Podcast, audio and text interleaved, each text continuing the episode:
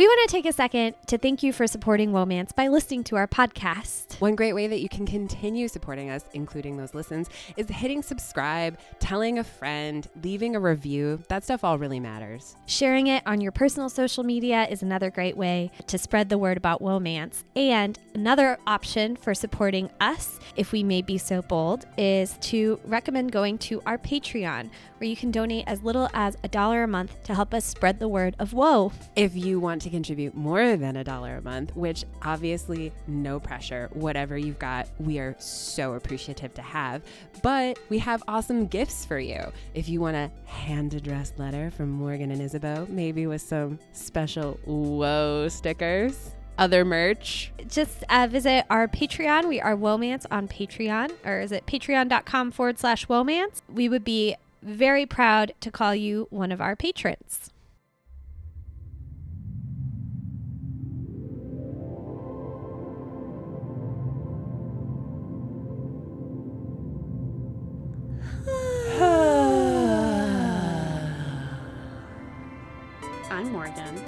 And I'm Isabeau.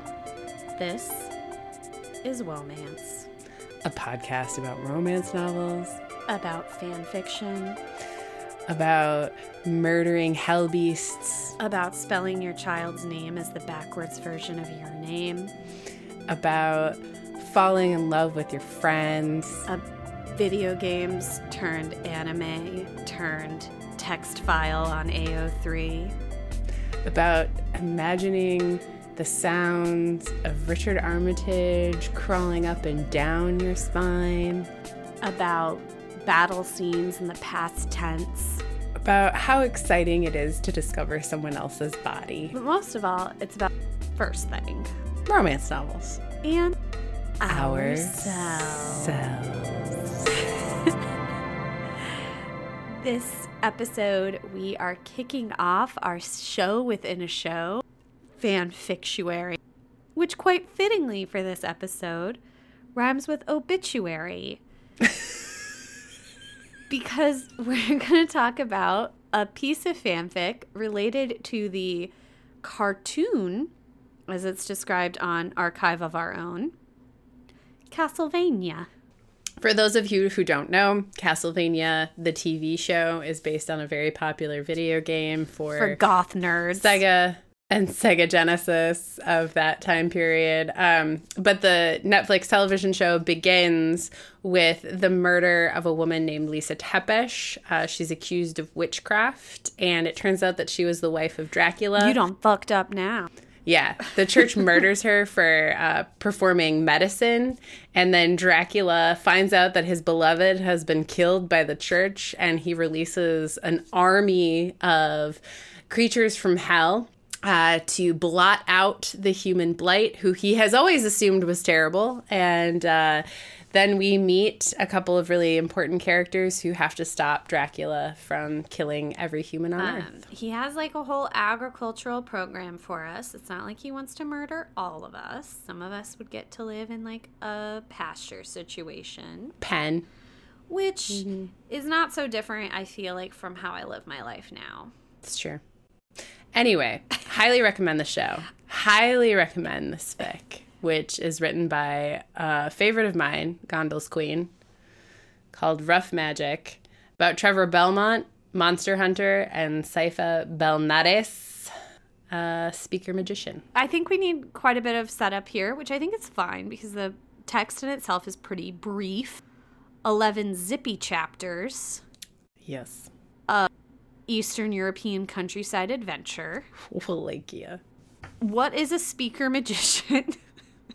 okay, okay. So like there are a couple of things that I want to like set up for you. Okay. So speaker magician is a class of human being that uh, rambles around the countryside in a wagon caravan um, performing good works. They believe in Yeshua the Christ, but they don't follow Roman Catholicism, which is the church of the land that has done this evil thing and murdered Dracula's human wife. Dracula and his human wife Lisa had a son, and he's called the Alucard or Adrian. And then Trevor Belmont is the last of the famous House of Belmonts, who were monster hunters for hundreds of years, but then were excommunicated from the church because they grew too powerful. And then they were all murdered because the church had excommunicated them and told everyone that they dealt in black magic.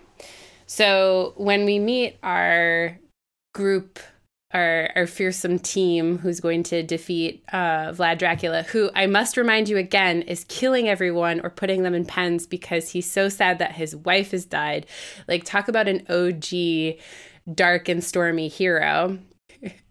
Our team all have these really great backstories. Sypha is optimistic and funny and has lived her life entirely in community in this uh, wagon caravan of speakers who um, just go around remembering people's stories and storing those stories inside themselves. That's why they're called speakers. They're like oral historians. Exactly. And then Trevor has just been wandering the world by himself as a total loner and not optimist one of the things is Trevor and Alucard, which I, I want to clarify. Mm-hmm. Nobody calls him Adrian. Not in this fic. Not in the TV show. I haven't heard anyone. That's true. In three seasons, call him anything but Alucard. Only his mom called him Adrian. So like, there's this like I feel like there's some kind of recovery happening by saying that his name is Adrian, but they do in fact call him Alucard Dracula spelled backwards. Exactly. But Alucard and Trevor both come from these households that have extensive libraries, which is of great interest to Sypha. Sypha, yeah. Who is interested in the written word, even though she comes from a oral tradition. Mm-hmm. So I guess they're all rebels in their own right. They're a really good team. Alucard does not want his dad to put human beings in pens because he feels like his mom wouldn't be that into it. And so he's been like hidden for a while. And then Alucard and Sypha, or Alucard, Trevor and Sypha set him free. Mm-hmm. But I think this backstory is important because this fic actually begins like in an episode of the show, mm-hmm. wherein Alucard, Trevor, and Sypha storm Dracula's moving castle because it is a moving castle. it is. It literally moves. Where he's like got all this political intrigue going on, where like other vampires want to disrupt his plans. Essentially, just manage them themselves. Mm-hmm. Anyways, they break in and against all odds, they um, battle Dracula's generals. And spoiler alert, they win. They do. And that's where this fic starts. Is with the three of them in going through like there's like an actual like recounting of the content of the episode itself. Mm-hmm. Which I remember when I was reading it, I hadn't rewatched anything. It had been a long time. And I remember reading it, and I don't know if it was like some like memory in the back of my mind or if it was just something about the writing that to me was already immediately evocative. It made me think that like this already existed. This was text yeah. And so speaking for Gondal's Queen and like as a fan of their writing, they really like to write into the spaces. So like she has a one of their very popular series. It's called um Fade to Black, which just basically begins where every Star Wars Rebel episode ended and then like creates an interstitial between that episode and the next. So it's actually I, I kind of set you a hard task with this writer because they rely so heavily on the original text to inform their fan fiction. This is truly fic for fans of the of the original thing. Gondal's Queen writes for fans. And that's pretty typical for fan fiction, right? Like that makes sense. But at the end of chapter 9, uh, the writer adds to their notes I do not, as a habit, enjoy rewriting what a show's makers have already written. I think what's interesting is that, in spite of this, that happens twice over the course of 11 chapters. That made me wonder. So, there is a type of fan fiction called alternate universe or AU. Mm-hmm. And that's essentially dropping characters into different circumstances than Mhm. what is canonical. So that would be like taking Sypha and Trevor and making them a veterinarian and um a German shepherd. this is a very Yeah. that's not a great example, but you know what I mean. Like it can be that far fetched. No pun intended. But like one that's super popular is putting characters into American university world. Yeah, people love that. Like Harry Potter and Hermione and Ron are like constantly going to like Harvard and Dartmouth. And I'm like, why though? Like Hogwarts is already, So that they can drink out of red plastic cups. I guess. It's so weird. But that's like a very common thing. And what's what's interesting about AU is that it doesn't require you to have any background. hmm and there because like the text that's being borrowed is kind of like the vibe of the characters themselves and that's pretty much Mhm. it maybe it'll follow a similar arc to the original text to the canon but a lot of times like basically you don't you don't need to be familiar to understand it and that would be oh um i don't know is 50 shades of gray au yeah because Yeah. the main character isn't a vampire right And they're aged up. They're not in high school. one of the things we're going to talk about is romance novels that were originally fan fictions and they're almost entirely AUs the ones that get published. Yeah. But that also makes sense. Right, because I mean like anybody can kind of come to it and understand. I will say there are a lot of original universe more canonically based fic that does not rely at all on or or doesn't need as much context. Mm-hmm. But I will say that this fic on the spectrum is like you said, it's for sure a fanfic for fans.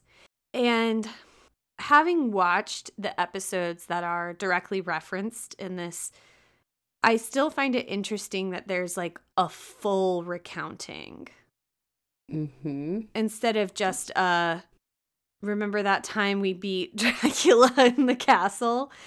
Well, I think what is happening is like Gondal's Queen says at the beginning that like to call this a story seems ambitious. What it really is is a character sketch. So she, they want to begin at the beginning of the relationship between Trevor and Sypha and like how that builds so that they do recount the episodes under which that happens. Because uh, like that's the thing about the the relationship in the series. It's like in the first two seasons trevor and sypha are not romantically linked. There's like a cute sort of flirtation between them um and then in season three they're like on the road together clearly in a sexual relationship and like have the chemistry and um relationship confidence and comfort of like long marrieds who love each other. And for that to happen so quickly uh in the narrative of the show itself like they just gloss over. They're like well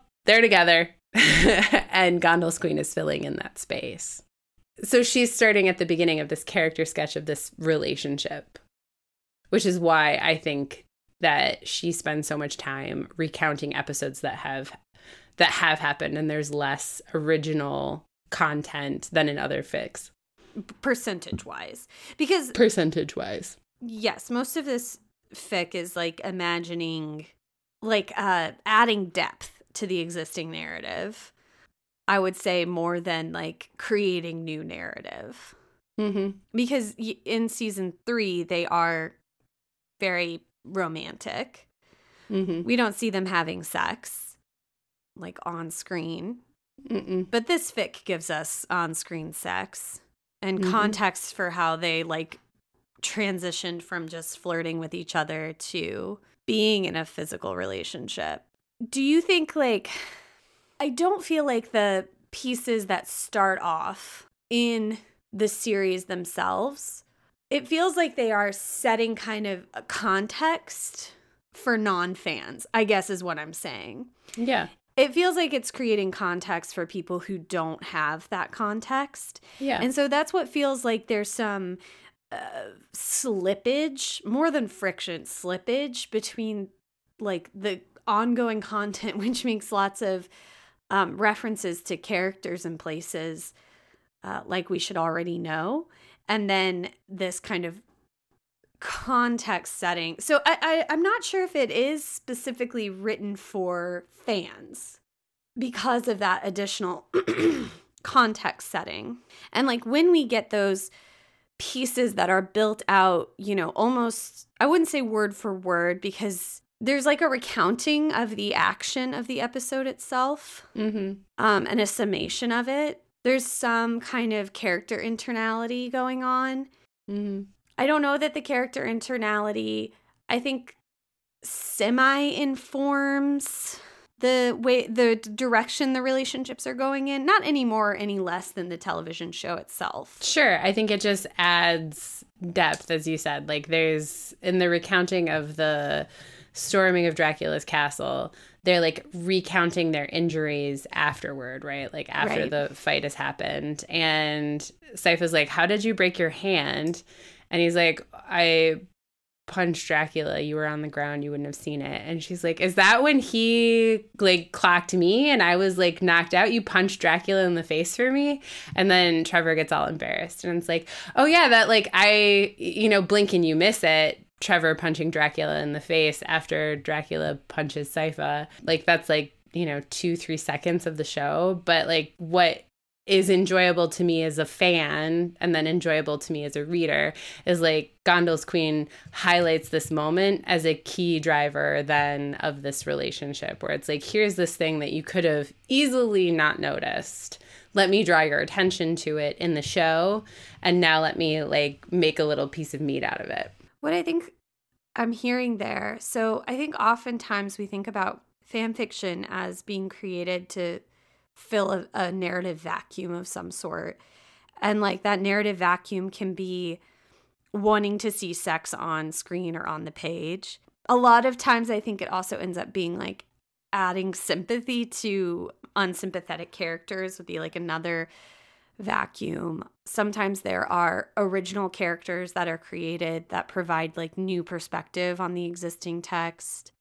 But I think also there's fan fiction that isn't like responding to any kind of like specific dearth, but just feels like inspired by the world and wants to live in it in a more full way, but also a way that's very particular to the author. Mm-hmm.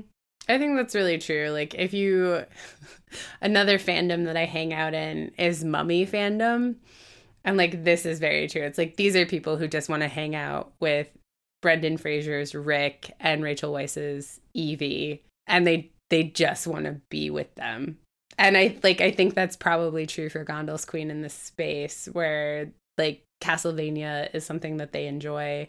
And like, here's another, here's, here's another way to enjoy it even further. Yeah. And so, not like necessarily responding to a lack, but just feeling like super energized by it. Yeah. I, I think one of the key differences between fan fiction and canon, especially whenever you're talking about a television show, is that television shows have a lot of writers, Mm-hmm. whereas fan fiction is usually one person and even like has like limited outside input on like editing and things like that. Yeah. So I recently saw Glass Onion. Have you seen that? Yeah. One of the things that struck me about Glass Onion, and it made me think about sequels in general, and then also fan fiction, is that it's like Ryan Murphy fell in love with his own character.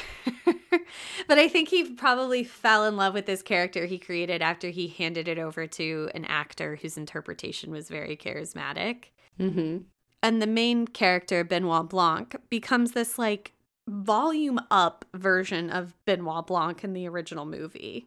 Everything that's kind of like charming or interesting or hinted at or, or winked at in the first movie becomes explicit and is played out for the audience's enjoyment, like on screen. And I think that happens with fics. I think this fic is doing a couple of different things, but I think in the way it's functioning as like getting to spend more time with characters that you like is that it is dialing up what we find charming about Trevor or what we find charming about Sypha Mm-hmm. or what this person finds charming about Trevor. Trevor. And, Sypha. Sypha, Yeah. which is this idea that Trevor's like this secretly brooding but still kind of a rapscallion, like rakish figure. And Sypha's like a little spark plug, uh, creative force. And that just gets turned up, and then we see them have sex. But we seeing them have sex in like some pretty interesting circumstances that also feel hyper specific to the world created by the Castlevania authors. Writers team. Yeah, for sure. Yeah, but not just the writer, like uh, because for sure. Okay, so the scene I'm referring to is Trevor and Sypha have sex while she's on her period, with Mhm. the understanding that the smell of her menstruation is going to attract more night beasts Yep. that they have to fight. And kill. That that yeah. That Mhm. feels 100% like something that would have been considered when they were developing the video game. Mhm. like it's it feels so like it feels absurd, but it also feels like why like why would you write that? Well, you wouldn't write that. That's why it's in a fan fiction. like but also it could have just as easily occurred in the fucking show. Like it isn't that far off. it's true and it's it's like true and right and stupid and wrong at the same time. Yeah. But I think that's also what like texts are themselves. And I think what I like about like how befuddled I was by that is that it made, it made me think like this fandom, like Castlevania, is begging for something like that to happen. right? And I think that is like where like the vacuum of like a lack of con like some kind of lack is what's pulling out a narrative into AO3. Mm-hmm. Just something that feels so obvious. but Seems so also like of course not. Right.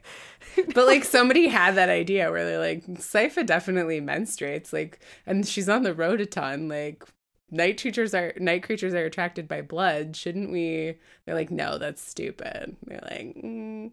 And here's where I'm like, yeah, of course she menstruates. Like this is based in a reality. And I was like, wait, no, it's not. Like it's you mean like Vlad just because the Ro- yeah yeah I was like just because he's his name is Vlad Tepes and there's a Roman Catholic Church does not make this a depiction of reality. It's Oh, also really interesting because it's like uh Eastern European Roman Catholicism, Mhm. Dark Ages through the lens of like uh, originally like a Japanese interpretation of that Mhm.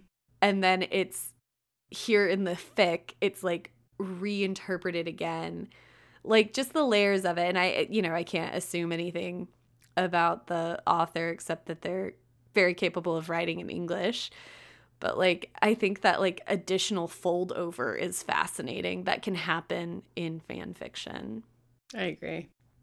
I wrote my master's thesis on race and fan fiction.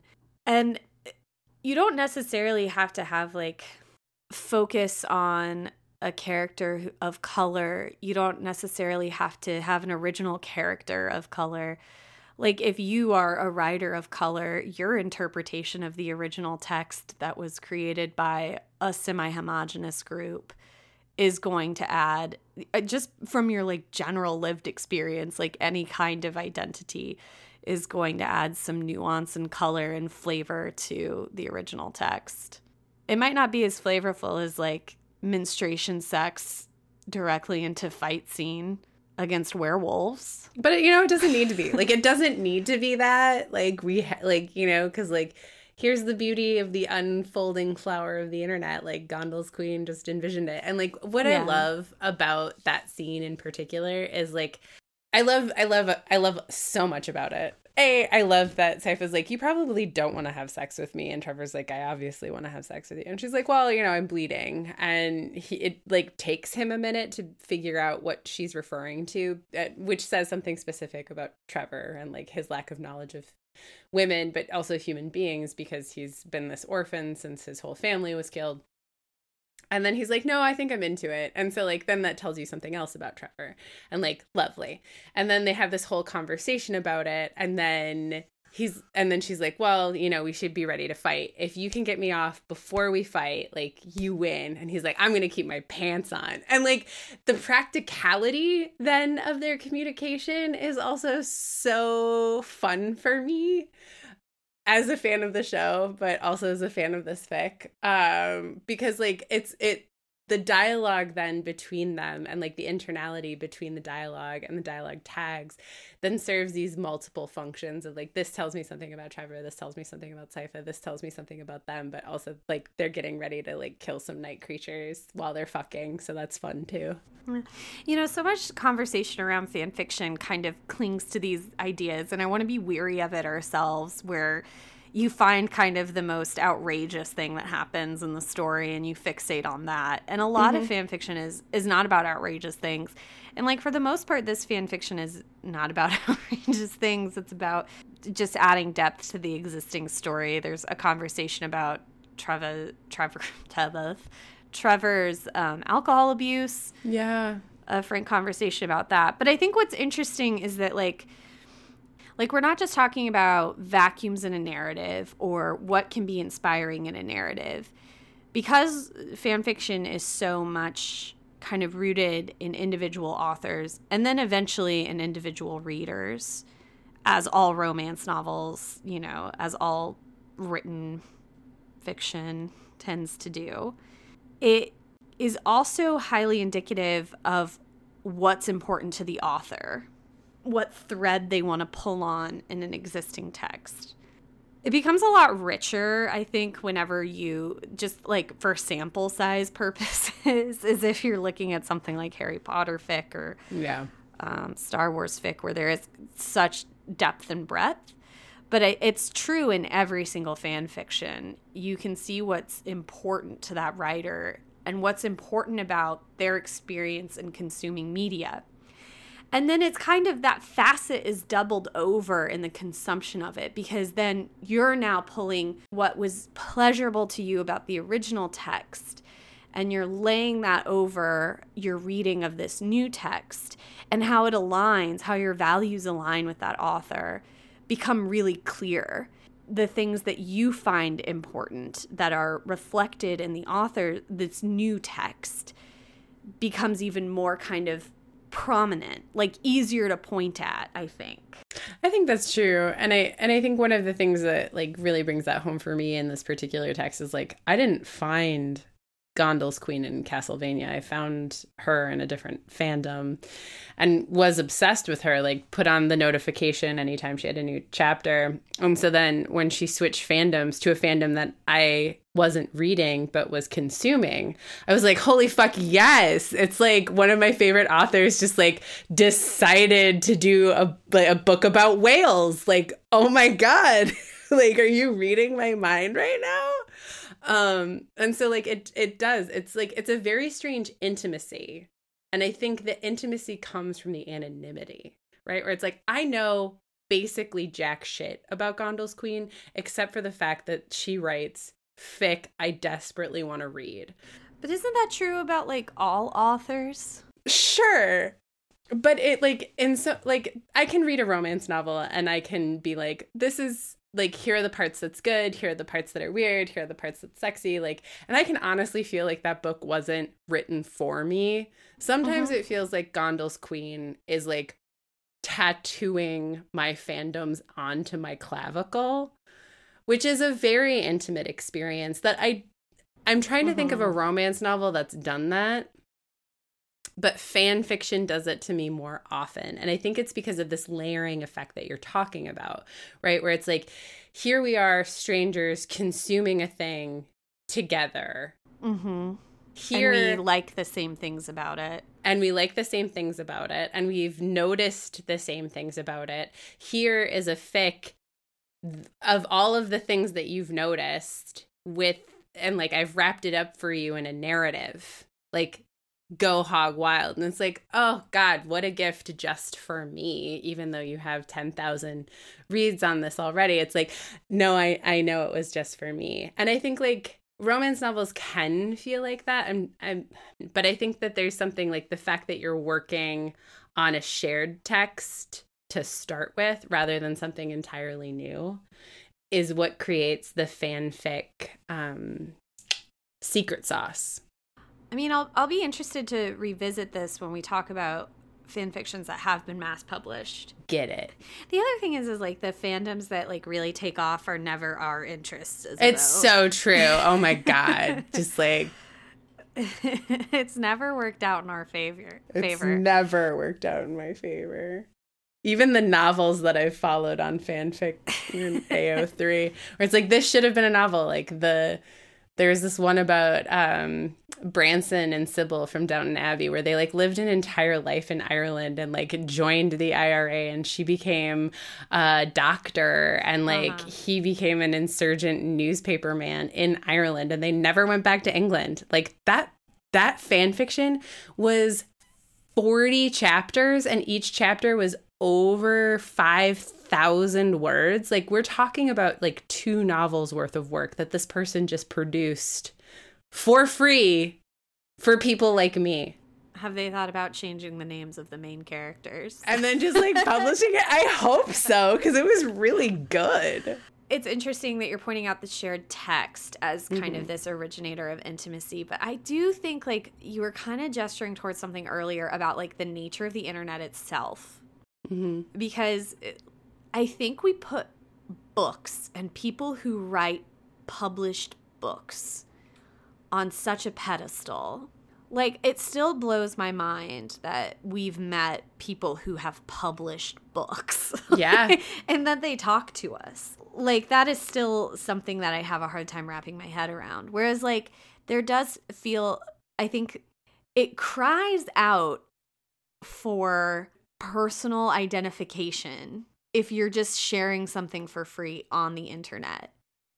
And there's this whole like other paratextual function where you can provide immediate feedback to the author. Mm-hmm.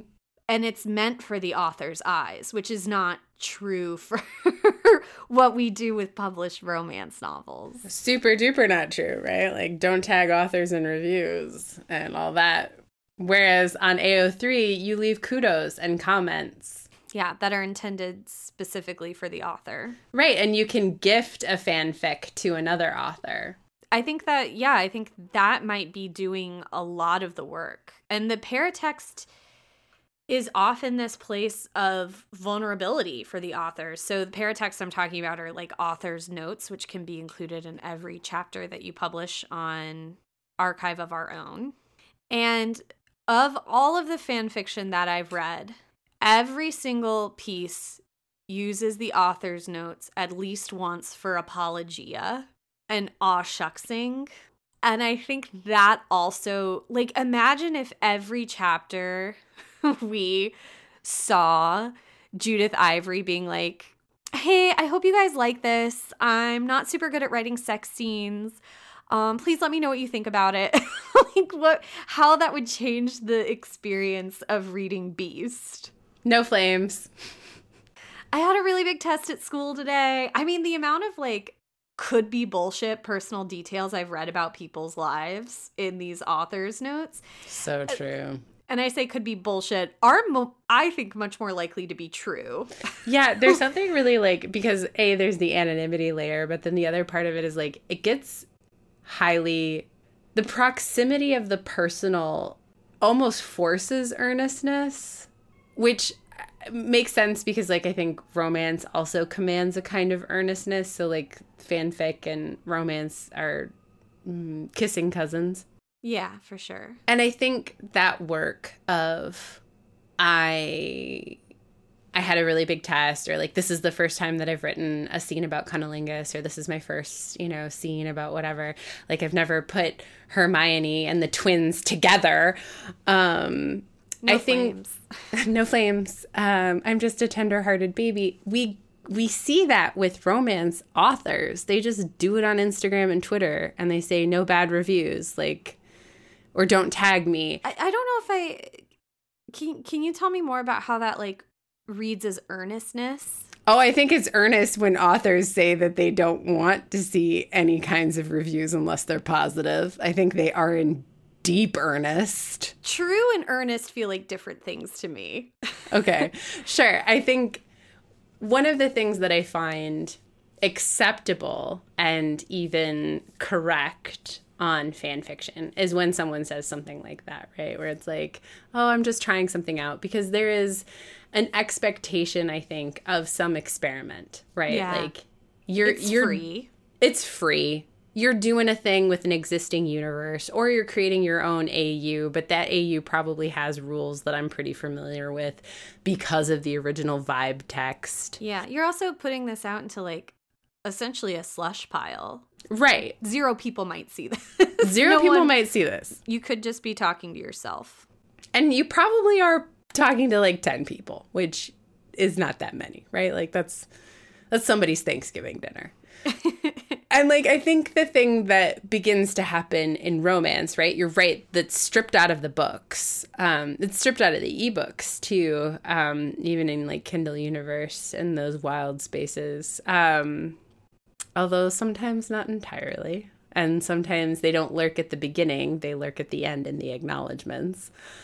But I think they that that sort of like earnest insecurity, that sort of earnest like, oh, I hope you really like this functions now on social media as part of the performance of author rather than the performance of text. So when I I think of earnestness, I think of like being stripped of performance. Mm-hmm.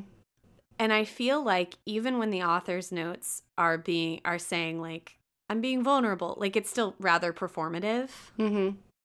It is. But I also like And part It- of that comes from like a lot of them seem like copy pastes of other authors.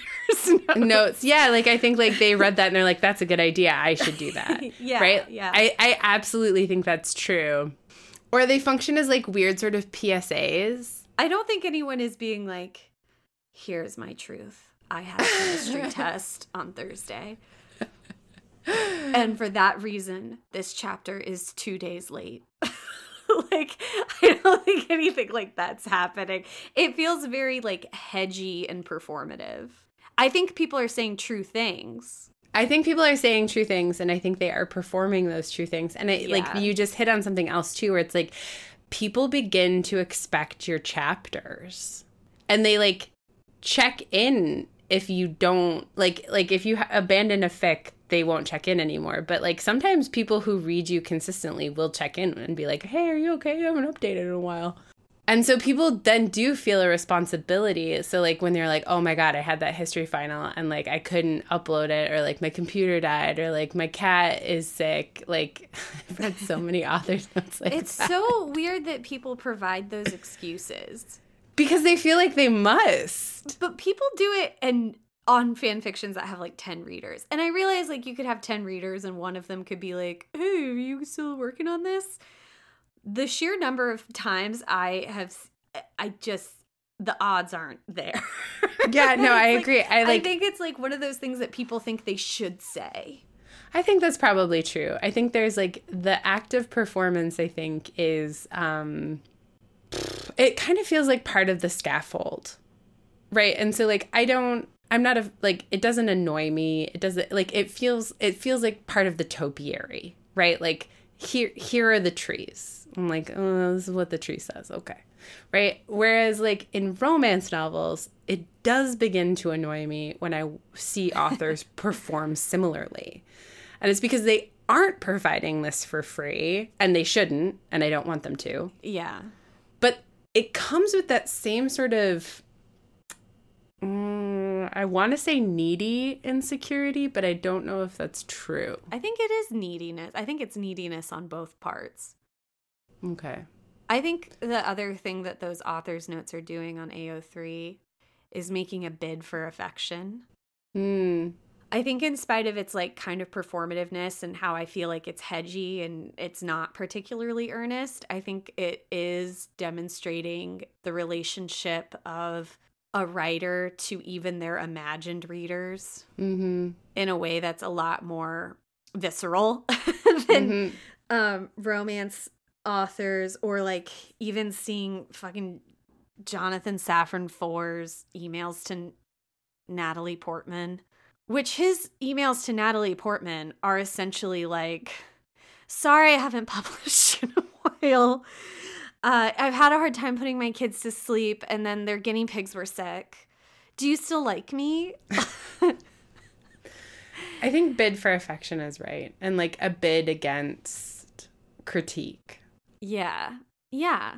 And I think it's interesting because this fic is a, a very accomplished fic. Like this is someone who writes fan fiction. I think you're correct. I think the correct assessment is for fans, but Mm-hmm. I think perhaps the text is imagining that there are perhaps some outsiders and that's why this context is provided. Also probably because maybe the author finds it like helpful to orient themselves by starting off in text, recounting from their own perspective or Yeah, from their own perspective of the original text. Yeah, at least from their own interpretation, because the perspective would be from a character, right?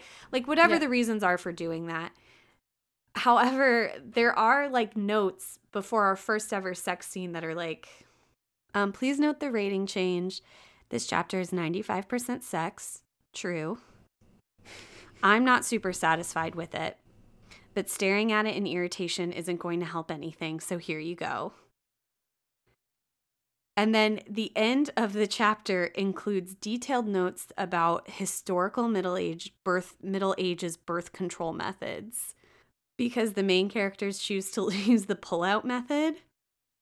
The idea that a writer is so consistently imagining a reader is something that's refuted at all turns, right? As and it is helpful, right? As people who critique writing to say like there's nothing but the text, right? There's nothing but the text. There's nothing but the text. And something that's unique about fan fiction is that at the top and at the end of every piece, every section is an opportunity for the author to acknowledge you and to speak directly to you and to share And the ways in which and themselves and to share the ways in which they were specifically thinking of you. And Yeah. this writer is thinking that there's going to be someone who reads it and thinks like, "Oh, well, I'll use the pull-out method because Trevor and Sypha used the pull-out method in this chapter of fanfic." I like to imagine that Gondal's queen is thinking that there's like a nerdy teen who's thinking about sex and like is like not receiving proper sex education in their public school and and is like performing a PSA. and is in lieu of being historically inaccurate in this vampire story Yep. is choosing to provide information uh, gently veering this imagined reader away from the pull-out method, which I think they even refer to as coitus interruptus. It's scientific. name. It's Christian name. I love it. I don't.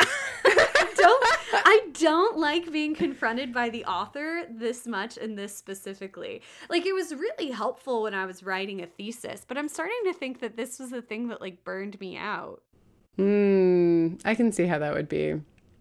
Yeah, I've never written a thesis on fanfic, so and in so many ways, like I I found that charming. And they didn't have it on the IMDb message board. That's so funny. It was just split out. I've only ever had fanfic with end comments and uh, chapter uh, authors comments. Like that's the only way that I've interacted with fanfic. So like it also like it it doesn't strike me any which way except like this is the topiary and like that one in particular. It just it just felt like an author was envisioning a teen with bad sex ed and wanted to gently be like this isn't the way, but this is how the show did it, and so this is like keeping in character or whatever. How do you feel that the author the, that's how the author imagines their audience for this text? I think that's like just one person that they imagine as part of their readership. Um, I have no problem saying that like I am a huge fan of this author and that I wrote a fanfic and when uh, this author commented on it, I freaked the fuck out. I felt like I'd won an Oscar. Um, I don't need anyone to ever comment on my writing again because Gondal's Queen said it was good. And I think like that's the other thing about fanfic and romance that like sort of uh, breathes into each other, where like this is part of that intimacy where it's like unasked for. Gondal's Queen gave me copious notes on my writing, like workshop level notes with just like just as like here are all the thoughts that i had about your work. Here's where i thought it was you know really strong. Here's where i thought i could have been stronger. And like here's what i like about what you did here. Here's what i think is unique. Here's where i think you're a little derivative. And it's to just to to just have that be somebody's default is insanity just like, like that this stranger on the internet was just like i read your work here are all of my thoughts. Like that is Did you previously offer Gondal's Queen notes on their never. fic? I've commented before. I'm like, yeah, I love this so much. You made me cry. Never. So that's interesting. That's an interesting facet. But I'm wondering how do you feel about these kind of prescriptive author's notes? Because I think something about it, we get a lot of prescriptive information in romance that's published in Mhm. the 2020s. hmm And we find it, you and I have both shared that it can get a little taxing. And you feel, do you feel differently about author's notes in fan fiction in general? Or are you specifically, you feel differently about this writer's notes on their own fiction? That's a good question. I would have to test this, but my my instinct is that I genuinely genuinely and generally am not bothered by prescriptive comments in fanfic because the the the people who have access and like and like this is this is me telling on myself because like there's no reason that like a 13 year old wouldn't have access to any of the romance novels that you and I have read on this podcast. But like the I don't, I don't know, maybe it is something about the availability or the freeness of AO3 or like that a 13-year-old would be in their fandom rather than a romance novel that like I don't find the prescriptive end comments like they're not it isn't for me and i know it's not for me personally even if i feel like the fic is but like i'm not bothered that it's there for someone else. Whereas in a romance novel i often find especially those written mm, you know in the last five years if they are offering prescriptive stuff like that and i'm like why are you telling me something i already know? Because it does feel like it is meant for me rather than like a generalized audience that could be anywhere from like 10 to 90.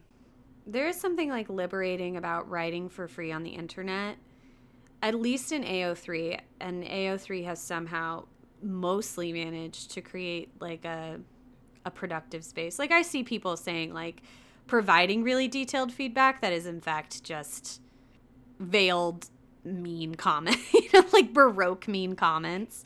And I, you know, I see people kind of like working around the expectations of the platform to deliver much of the same that you would expect on any other platform on the internet. But for the most part, I think it's pretty productive, pretty peaceful, pretty self managed in a way that like Reddit only dreams of, right? Yeah, totally. and there's something about it. But I there's also something in general that I think is still so freeing about writing for free on the internet because if an author specifically gave me an end note, I would be like, You're not a sex education expert. You're a writer, you know? Maybe provide me like a resource, but Mhm. I didn't ask for you to like tell me how to live. It's like if your therapist starts telling you like nutritionist advice, right? It's like stay in your lane. But there's something about the nature of fan fiction being much more naked in its like there is a person writing this who is thinking about you. Hmm and now they're talking to you directly. And this person who is writing this is writing this purely for their own fascination and pleasure. And everything that, like, you can make assumption, like, you can much more safely, I think, make assumptions publicly about what's happening in fan fiction because there's something more personal project about it. Even though, like, all writing, especially romance writing, is that way, is like a very personal project um, for the in a lot of cases. Now I can think of some texts that aren't like that, but I think there's something about saying like I want to write a story I love that includes things I love about a text that I love that I think creates more space for like this direct confrontation. And it is like a direct confrontation, like it's a missive.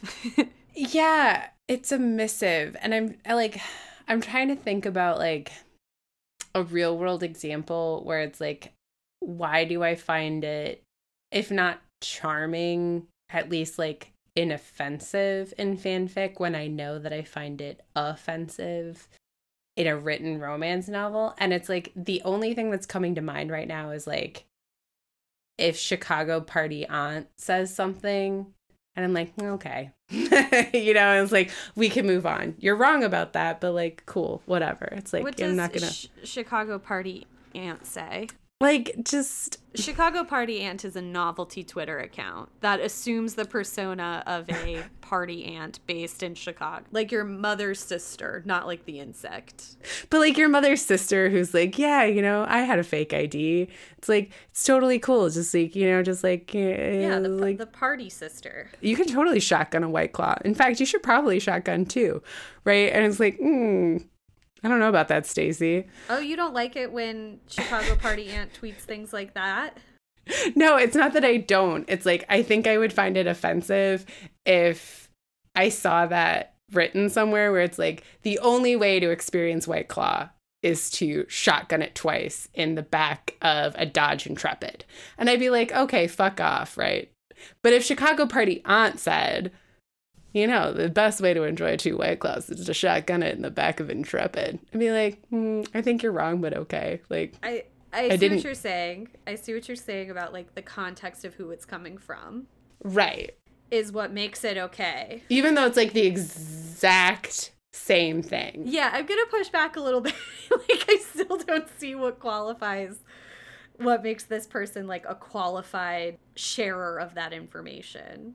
That the pull-out method isn't good. Or just like the full context of the entire comment. Like there's there's no additional resources given or anything like that. Today, coitus interruptus is still somewhat effective, though significantly less so than modern methods, provided you do it correctly. The possibility of human error is pretty high. We now have lovely things like condoms and birth control and IUDs and so on that works much better. I think our lovebirds here are being as responsible as they can, provided that they plan on having PIV sex, penis and vagina, in 1400s Wallachia. Do not follow their lead. Like, you can say something and you can be right, but you can also be like, Yeah, I just didn't strike me that way. mostly I'm trying to talk about rather than the fact that this is like specifically a fan fiction taking time to like provide us with sex education. I think it's interesting that authors are commenting on their own text directly and thinking about how a reader might react to it and apply their text to their own life. Yeah, I think that's somebody who's thinking about teens reading it. it is often said that writers think of a broad audience, right? You think of one mm-hmm. specific, or like Stephen King recommends you think of one specific reader. And you get that advice. You also get the advice to not think about any reader, to just write for yourself from like Neil Ga- Gaiman and stuff. And so it's interesting to see a writer thinking specifically not only about like who their reader is, but like you're saying, a reader they just want to like cover their bases just in case one of their readers happens to be someone who needs to receive this message. And then also thinking that like a reader would take their fan fiction that much to heart. I think that's what's really fascinating about it is that it's a refutation of kind of accepted writer dogma. Yeah, I think that's to the intimacy of the community. Like, I think there's something really very specific there about the interaction that is both assumed and probably had between fanfic authors and their readers. Do you think it's that they don't have an editor?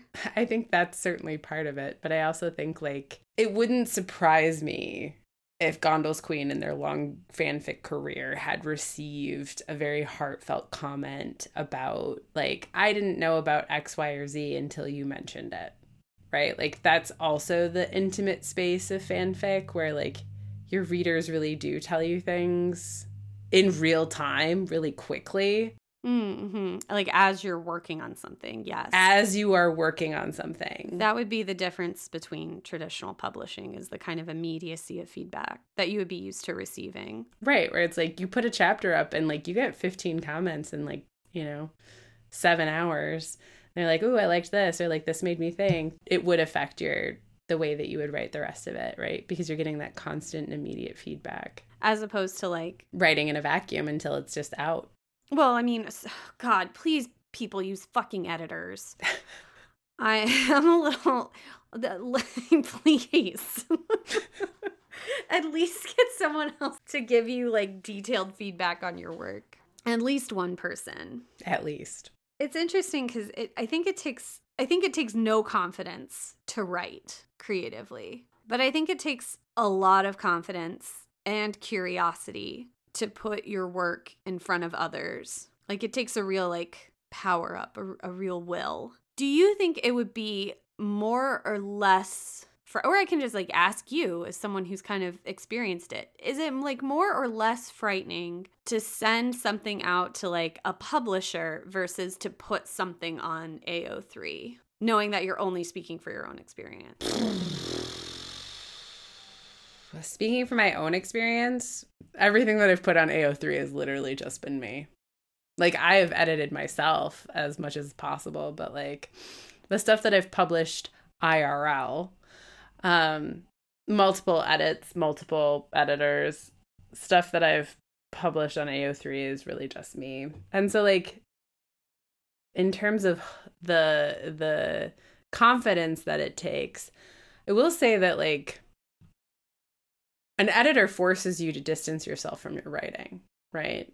Like it's just the nature of the beastie. Um, so by the time that you get your third round of edits, you're like, I it's like, is this even me? Who the fuck wrote this? Um, Really? it's not like that on AO3. Yeah. Um, it's like writing your master's thesis. Like, have you like have you returned to that document? I haven't, but I I did not feel like the stuff that I like edited and and put out there was not mine. Hmm. But that's interesting. So you feel like more ownership over what you put out or like more more like a of I don't know. Like is this dumb? Like a kindred a kindredness with your writing that you put out on AO3, is that right? I think it's like it's an urgency issue, right? Because like part of the thing about distance with like three rounds of edits is that it just takes time.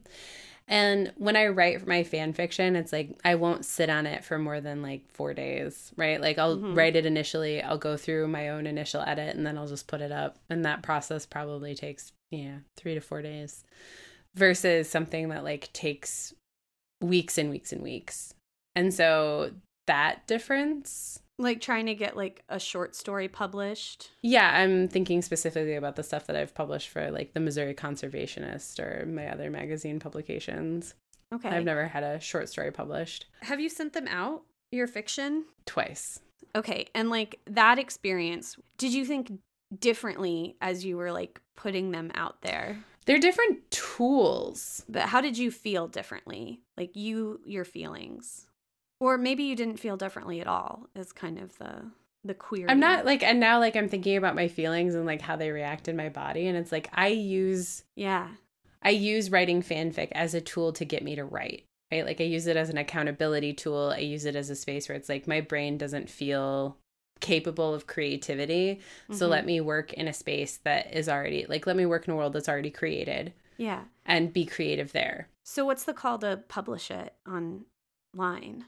I want feedback. Do you want feedback or do you want adoration? Yeah, I want adoration. Let's be fucking real. It's like I don't go to There- AO3 to feel bad. I'm in it for the kudos. yeah, I'm in it for the kudos. Please rate and review but you know Five how I want you to rate and review me. Like you know the rules.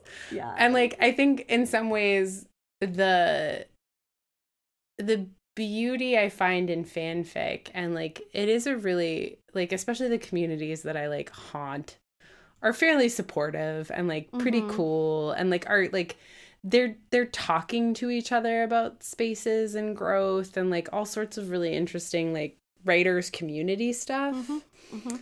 and i like that about fanfic um because you are allowed to be experimental in ways that like i don't think you are in other places.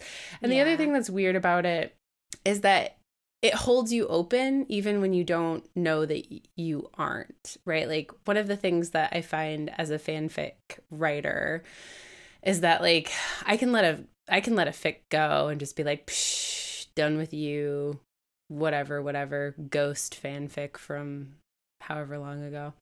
And like 7 years later i'll get like a note and like I will feel my chest open up and I'm like, "Oh my god, what the fuck did you just say?"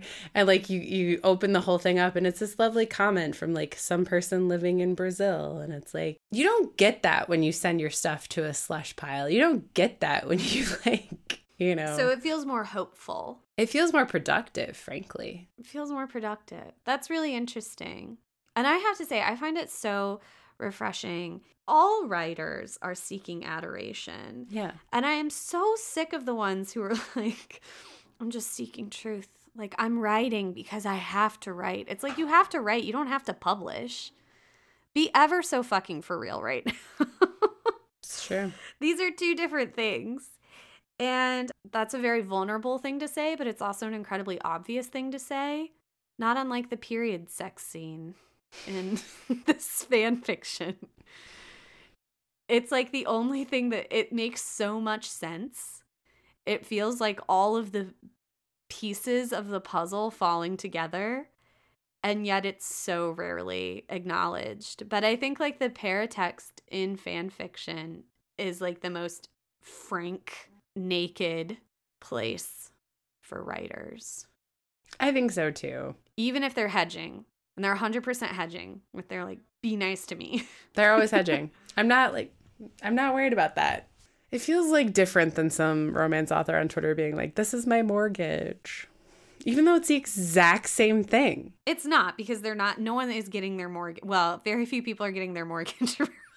it's not from Kindle Unlimited. That's not the expectation. Yeah. That's not the dream. Yeah, it's not.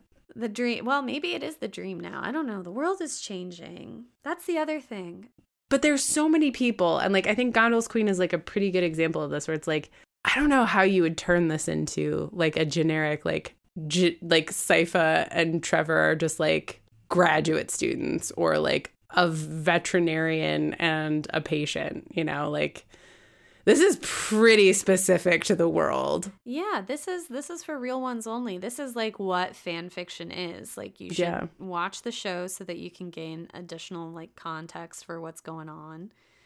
And it's adding sex on page. And character depth. And it's turn well, it's definitely turning up the character traits. What was your sexiest part?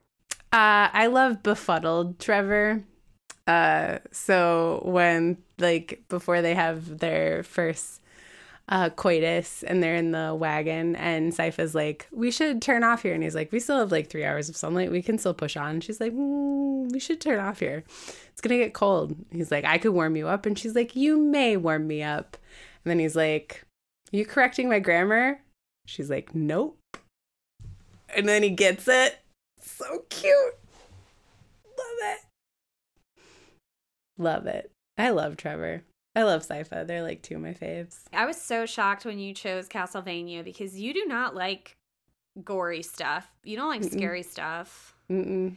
And 50% of this show, 70% maybe of this show is very violent. A lot of blood spurting. So much blood spurting and like the sound of it. I love the violence of Castlevania because it feels justified. When in the very first episode, after they've killed Lisa Tepes, which is terrible and violent and awful, and then Vlad Dracul, Dracula, is like, I'm gonna fucking burn this place to the ground. No human will be left.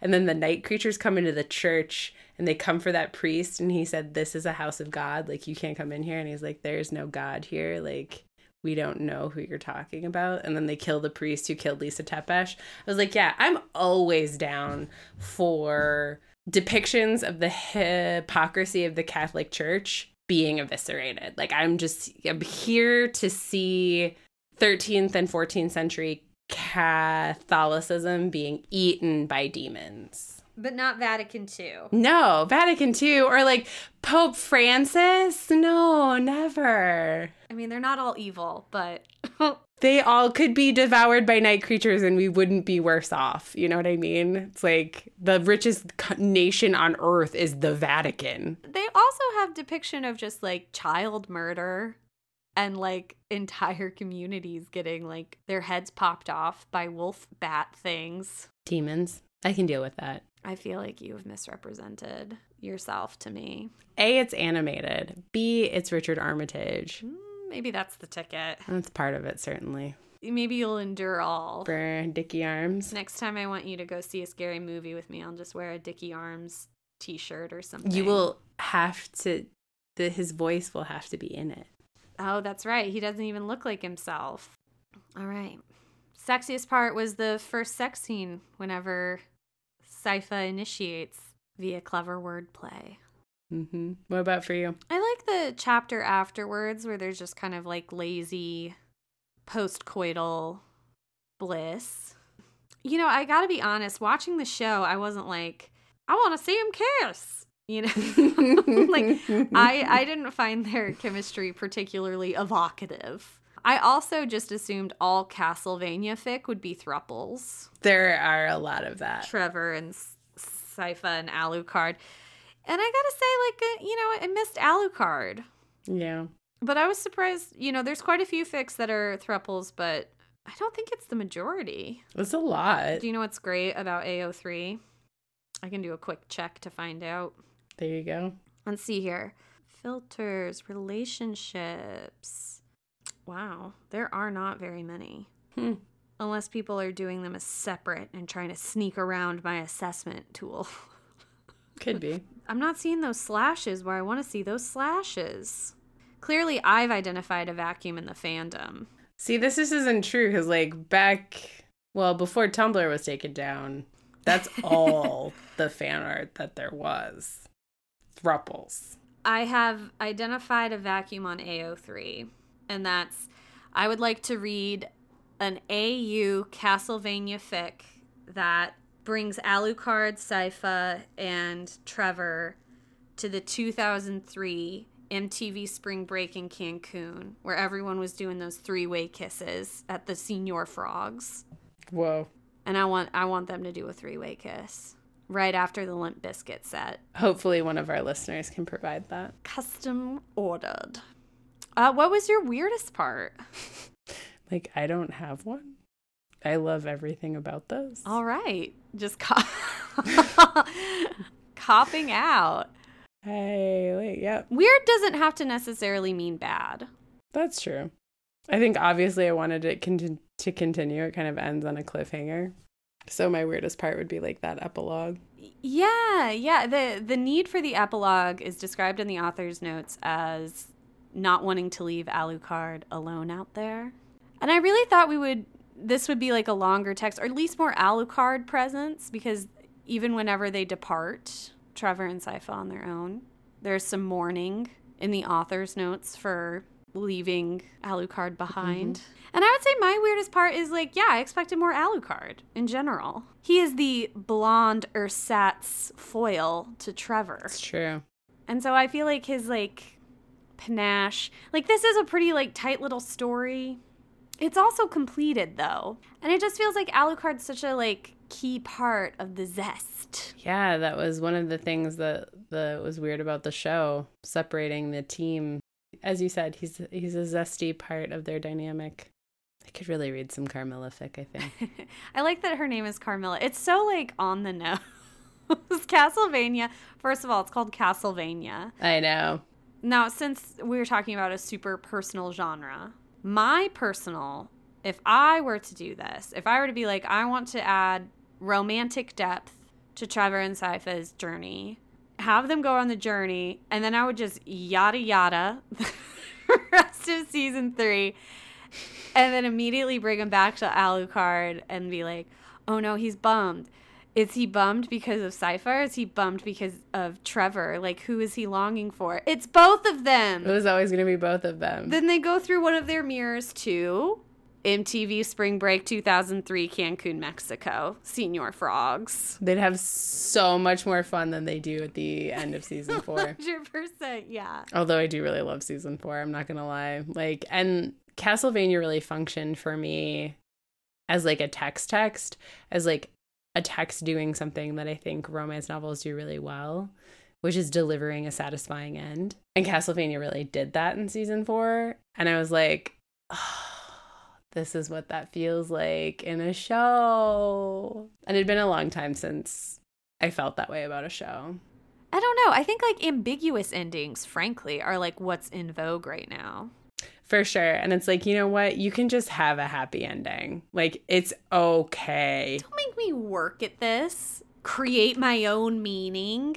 right or like you know or like someone has to like n- unnecessarily die or like some like for the stakes to like function the way that they're supposed to i'm like what if Yeah. and hear me out everybody gets to live Everyone was friends. what if everyone was friends Everyone was living friends who never died. they don't need to never die they just don't need to die in the show yeah, that doesn't the the manner and nature of their death doesn't need to be a part of it. yeah Thank you, Isabeau, for sharing one of your personal favorite fics and having a very open conversation about it. However, deeply frightening, I'm sure it was.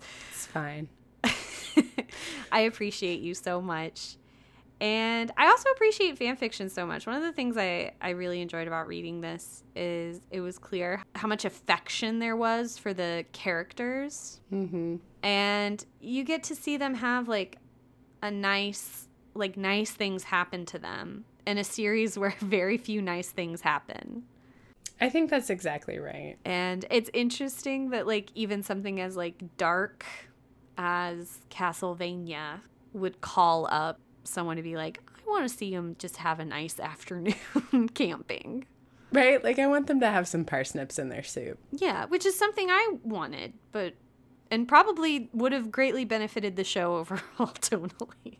yeah, just like some like fucking like some later moments. But the episodes are 15 minutes long. It's true. There's just like it's there's just there's no gristle on those episodes. There's just no I know they had the mm-hmm. budget. It was pre White Lotus Theo James. You're not getting him back in that sound booth for less than five thousand dollars. dollars. The perfect amount of money to say anything. That is expensive. Five thousand dollars. No one feels compelled to look up the inflation. Everyone's just like, oh, five thousand dollars. Anything else you'd like to say about Rough Magic, a Castlevania fanfiction? And if you really love Star Wars Rebels, I highly recommend Gondal's Queen as a fanfic author that you should put on your list. Um, and you know what? Here's what I will say: there's a fandom that you really love, try your hat at 500 words. Just like see where see where the excitement of your thing takes you. You don't have to put it on AO3, but just like participate. See what that does for you. That's it. Just give it a shot, just as an exercise. Do you know what'd be interesting? Hmm. Find a fandom you don't care for. Whoa. Isabel, I want to see 500 words on Reylo by the end of the week. Fine. What is your fandom that you don't care for? Castlevania. I'm just kidding. I I don't mind Castlevania. What what is a fandom I don't like? Because you're right, I don't like Reylo. Well, I don't like Reylo. Uh oh. Preview for next week. I'm not particularly. I don't understand Reylo. I could understand it in a non romantic sense, wanting to explore. I can only understand it in a non romantic sense. Like, I do not get it in its romantic sense. And I will say that there was a time where I was like, definitely through all of the Last Jedi, I'm like these these people are cousins. They're gonna be like first cousins. Like that's what's gonna be the reveal here, and it's gonna be fucking gross, and it's gonna be like Leia and Luke all over again. So stop making it romantic. Like Oh, maybe we've- that w- save it for the next episode. You need to put that back in your pocket, young lady. What's if I don't like I don't care for Edward and Bella. I don't care for Edward and Jacob. I don't care for Bella and Jacob. Oh, I was I was cool with Oil and Jacob, But I he ran hot. loved Transcendence, which it turns out was an Edward and Bella fan fiction, and we did not realize it. We a hundred percent did not know that. Which is actually crazy to me now because he was Ed and B. Well, people say that, but like, I'm sorry. Am I supposed to every time I come across that combination of letters be like, oh, it's Twilight fan fiction? Is there some freaking code? I don't think I guess that was part of it. I mean, that's how they're communicating it to me, but also people are like, didn't you get it? It's Ed and Beth. And I'm like, no, I didn't get it. I don't live my life looking for these signs. I also thought B definitely stood for Beth because of her genes. Yes. It would have been a much more 90s name Also, than Beth. Bella. Beth sounds like Beth. Thank you. I appreciate that. Ridiculous. It's true. I'm mad at Anyway. everyone who knew that and I didn't. Well, well, now we know. But also, I'm glad I didn't know it. Yeah, it would have definitely colored my experience, and I'm glad that I had it like free and clear. Yeah. But we'll talk more about those undercover fics, those AUs on our next episode. Wah, wah, wah. But until then, I'm going to encourage you to loosen your stays. But never your principles. Mm. Mwah. Holy guacamole, everyone! Thanks for listening to another episode of Womance. Womans is hosted, produced, and edited by my friend Morgan. And by my friend Isabel. Our logo artwork is by another friend, Mary Reischmann. You can find her on Instagram at m.reichman, spelled R E I S C H M A N N. Original music by Nick Gravlin. And our web mistress is Jane Bonsack. They're the best. You're also the best. We so appreciate your support by listening. Please consider taking this to the next level by following, rating, and reviewing. We read every single review, or even check us out on Patreon. If you'd like more woe in your life, you can connect with us on Instagram at Womance and on Twitter where we are at mans underscore woe. Or you can find more episodes and content at womancepodcast.com. If you have an idea or just want to reach out, please email womancemail at gmail.com. We'd love to hear from you. Womance is a part of the Frolic Podcast Network. Find more podcasts to add to your romance collection at frolic.media backslash podcasts. Until next time.